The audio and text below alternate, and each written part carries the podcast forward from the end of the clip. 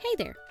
Welcome to Imperfectly Pollyanna, a podcast where we have real and honest talk while finding the positive in the imperfections, whether that be in homeschool, faith, health, or overall life. I am your host, Courtney, and I am so glad you're here. I'm sure at one point in your life you have felt not good enough, whether at a skill, a subject, a situation, a relationship, who knows what else. You felt it the discouragement, frustration, maybe even a little embarrassment. For whatever reason, I have spent my entire life fighting that feeling. I remember being in sixth grade and had gotten a haircut and a perm. Yes, it's a regret. Bless my heart. I was walking to class, and a fellow classmate had yelled out across the parking lot something about how I was much improved. Now, she might have meant it as a compliment, but I took it as one of the cool girls thought I hadn't been pretty enough without it.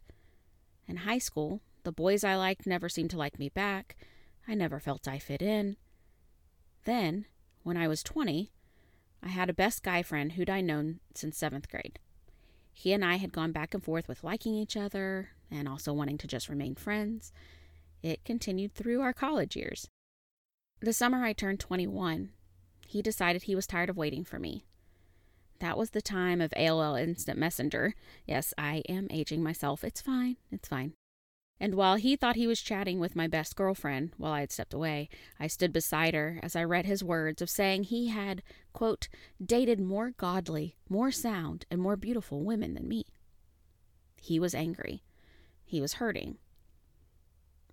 And in that moment, his words changed my life, and not for the better.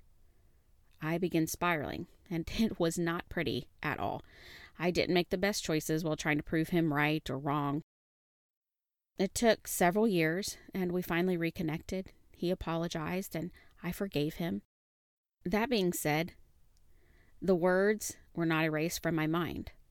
Every time I messed up, every time I made a mistake, couldn't figure something out, failed as a Christian, I heard his words over and over in my head. I was not pretty enough, not smart enough, not godly enough. I was not enough. So the question today is Are we good enough? Our words matter. The words that have been spouted out of anger, defensiveness, pain, varying opinions, selfishness, greed over the last year, they matter. Posts, news interviews, conversations, all filled with volatile thoughts without pausing to decide if the possible long term repercussions were worth losing lifelong friendships over. Speaking out of emotions is normal, but it does not mean there won't be consequences.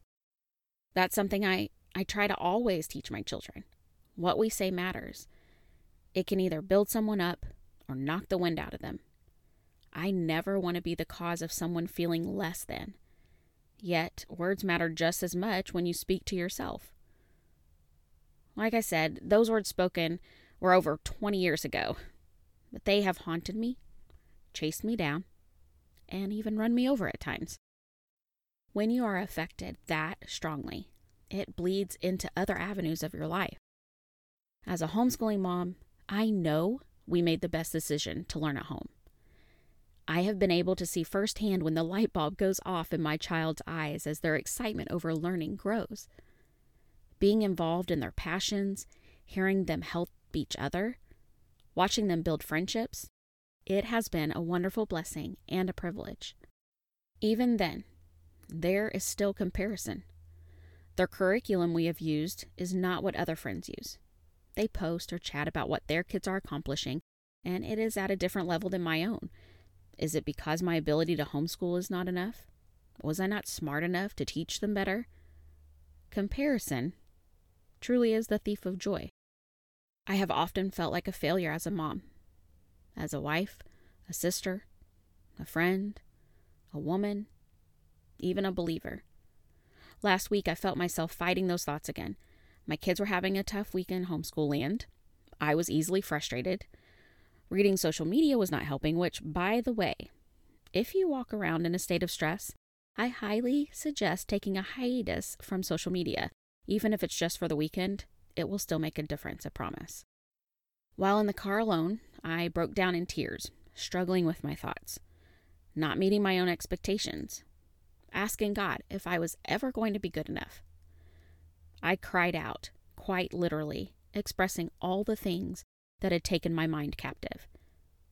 See, that's the good thing about God. He already knows our hearts, but He loves having communication with His children. He can handle the hard, the ugly, the imperfect. Those feelings of inadequacy come and go. I have days when I feel at my best. The kids are getting along and succeeding in their learning time. Meals are planned, clothes are washed, activities are worked out, my business is active, even the dogs are behaving. It's a Christmas miracle. then it comes in like a tidal wave. That mean old Nellie Oleson. You know the one? The bully from Little House on the Prairie. I think I could do a whole show on her alone, but I digress. That mean old Nellie Oleson, she comes on into my head, nagging away until those negative thoughts start building again. The day doesn't go as planned, everything seems to fall apart, and about the time you can't handle any more, your computer fails and deletes the document you'd been working on all day. Oh, wait. That's what happened to me when planning for this episode. Yep, it happened. I had all the things ready, and then lovely technology failed me. When I began this podcast, I was hoping to bring goodness, light, encouragement to you. I knew that having a social media presence was necessary in order to reach more people, yet, as I sat scrolling similar accounts, I noticed that they had the perfect images, the perfect verbiage, the best hashtags. The page I shared with friends has not gotten the interactions I would like. All the naggy Nellie Oleson second guessing, overthinking, bless my pea picking heart thoughts were just oozing in all their negative glory. However, there can be a good kind of nagging. Did you know that? I believe that the Lord uses ways to draw us off the ledge.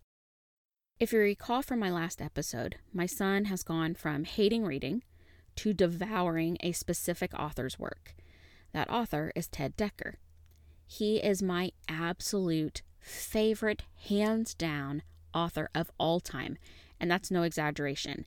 His ability to grab you from the moment you read the first page and yank you into a whole other dimension of stories, characters, thoughts, adventure. It is the most incredible talent. He has now written two youth series, one with each of his daughters, which I think is pretty cool by itself. My son read the first series last year and adored the characters. However, the most recent series has had him telling his sister it is the best he's ever read. He has been nagging me to read it because he just needed someone to discuss it with, as well as knew that I would love it. I had no doubt I would, but I just kept putting it off for this reason or that. So, this past Saturday, as we drove to a gymnastics competition, I took the first book with me and began reading. Mind you, just the day before was when I had broken down to God about not being enough. I'll have you know that I read that book for the entire drive and completed it as soon as we got to the hotel. My son wasn't exaggerating. It was so good. So good, in fact, that I'll put a link in the show notes for you to go check it out yourself. It technically says for ages 8 to 14, but I truly believe that this is excellent for any age. It follows a young orphan girl by the name of Millie who goes from an awful home situation into a mysterious world where she discovers there's more to her than she has ever imagined or could believe. Remember how I said there's a good type of nagging that the Lord can sometimes do? He uses whatever way he needs to reach out and speak to his children. Now I'm going to read you a short excerpt from the book. I'm pretty sure you will know where my head went as as I read the words on the page. You have a choice, Millie. You can listen to the voice of fear, which says you aren't enough and are in terrible danger. Or you can listen to the voice of truth, which says you are complete as you are and never in danger of being less. All your worries, insecurities, doubts, and fears come back to the one simple question which voice will you listen to? Wow. Talk about a gut punch at the right time. The great teacher is speaking to her in this moment. He goes on to say over and over again to her, I call you mine, perfect and whole. My love for you is bigger than the universe and longer than the life of a star.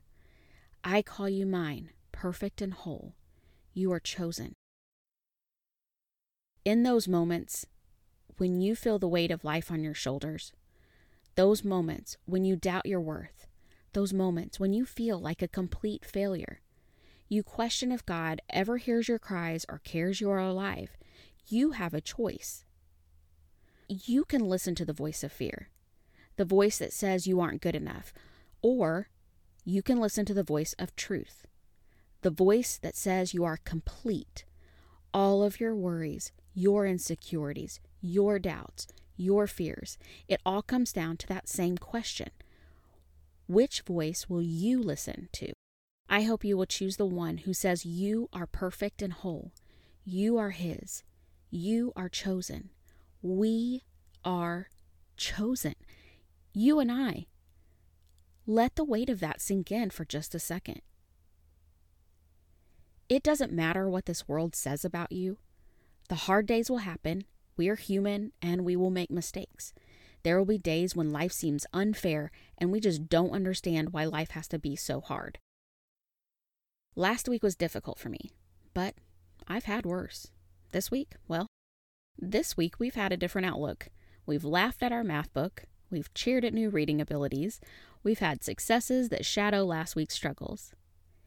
In Ephesians 2, verse 10, it says, For we are his workmanship.